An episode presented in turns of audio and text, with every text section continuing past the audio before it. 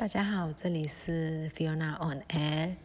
呃，十九号今天听到我我个人觉得是我蛮开心的呃消息，就是呃军方在取缔呃非法赌博。呃，就之前我有分享跟大家讲到说，呃军方政变了以后，真的还没有几个月，他们就开始让很多。呃的那种地下赌博，呃娱乐业者，呃在城市的郊区或者是一些村，呃他们让他们去，呃明目张胆的，呃设一些赌博的，像，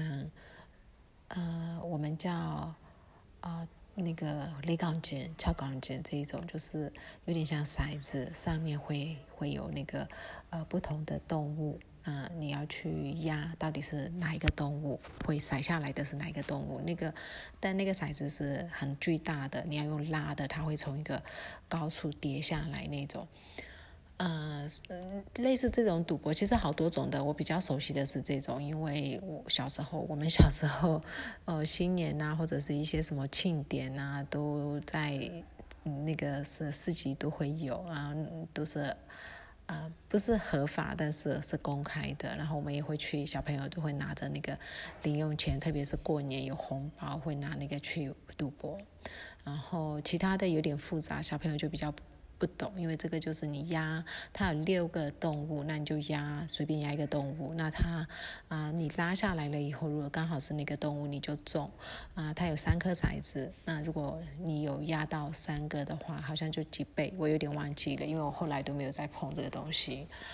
那这样子的一些传统的赌博，其实在政变之政在民盟上台以后，其实减少了很多，几乎是没有看到了，就算是。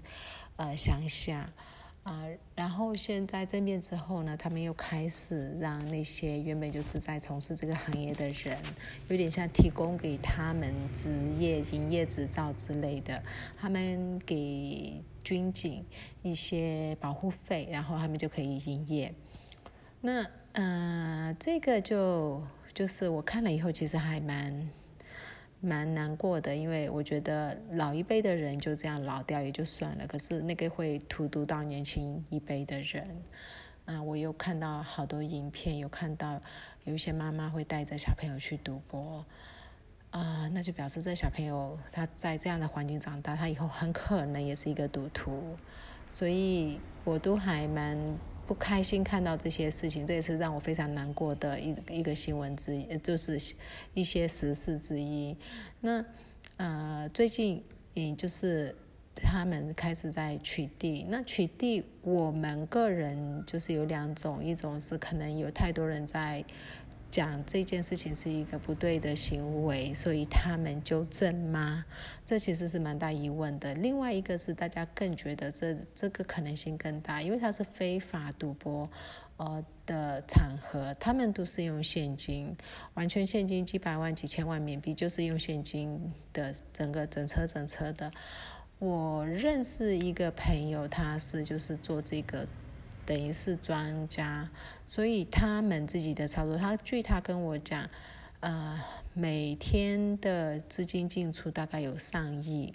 然后呢，他们晚上收摊以后呢，他们会带着钱到那个寺庙里面，就是他们在寺庙一般的缅甸乡下的寺庙都会建在那个。山上就是稍微有点高度的山上面会有寺庙，他们建在那个寺庙下面的山脚下，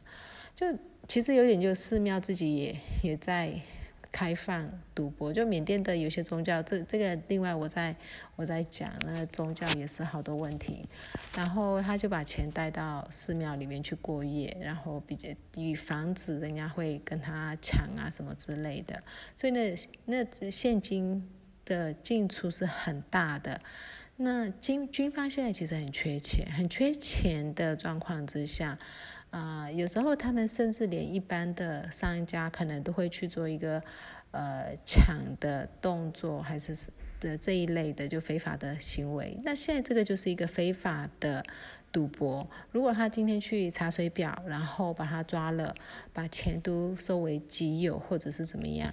那些人是没有地方可告，也没有权利去告的。所以，呃，在呃某些城市，他们开始这么做了。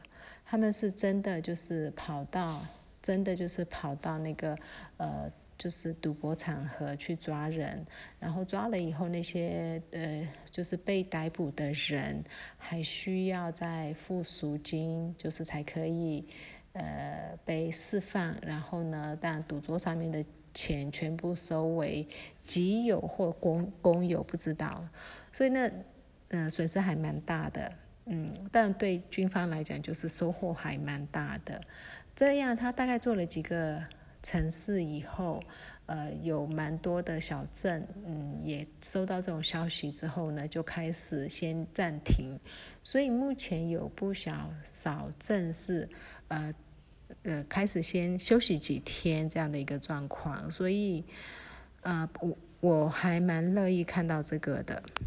那今天讲到赌博，所以我就跟大家讲一下，缅甸在赌这方面会赌那个足球，啊，会赌欧联赛，也会赌会赌东南亚联赛，世界杯但就不用讲。那呃，我们叫博龙，就是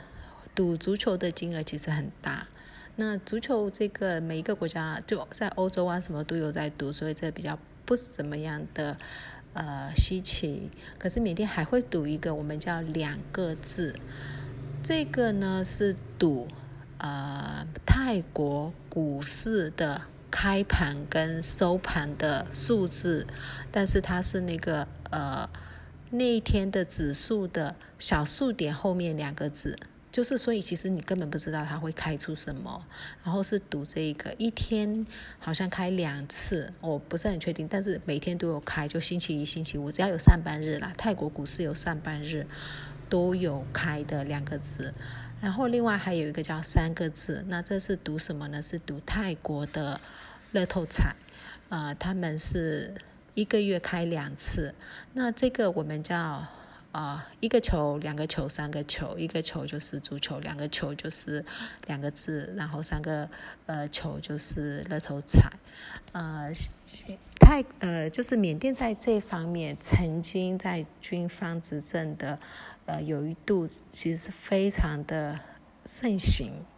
很多妇女或或者是很多人会瞒着家人赌博，欠了很多钱，然后去典当他们的呃房地契之类的。我自己有认识的一位朋友，他就是在这种状况之下，他是瞒着他的先生，然后赌这个三个字，然后欠了太多太多钱。后来呢，就是。呃，债主找上家里的时候，他先生才知道。然后呢，当然就就是婆婆啊、先生啊，跟他就闹了一些家庭革命。他在舆论的压力之下，他选择了自杀。他自杀的时候，呃，还有一位小朋友是没有还没有断奶，还是襁褓中的小朋友。然后他另外留下了比较大的两位陪，就是小孩，三位小孩。就这样，那个家庭就破碎了。那他不是个例，不是特例，就是那个时候，其实蛮多缅甸的家庭都是这样子，因为赌博，呃，的倾家荡产的，自杀的。或者是呃谋谋害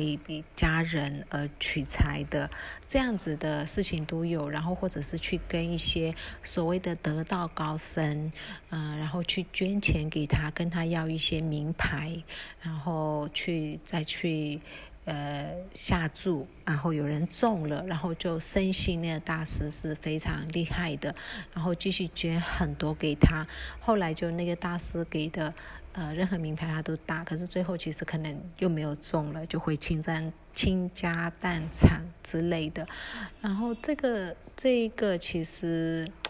蛮严重的，一度很严重，那后来有稍微好一点。现在可能这样个一个局势，如果军方继续执政的话，应该会回来，因为这是他们认为可以让人沉迷的一个方法。沉迷在赌博里面，就不会去改革，不会在意生活，大概是这样子。那今天讲到这里，谢谢大家。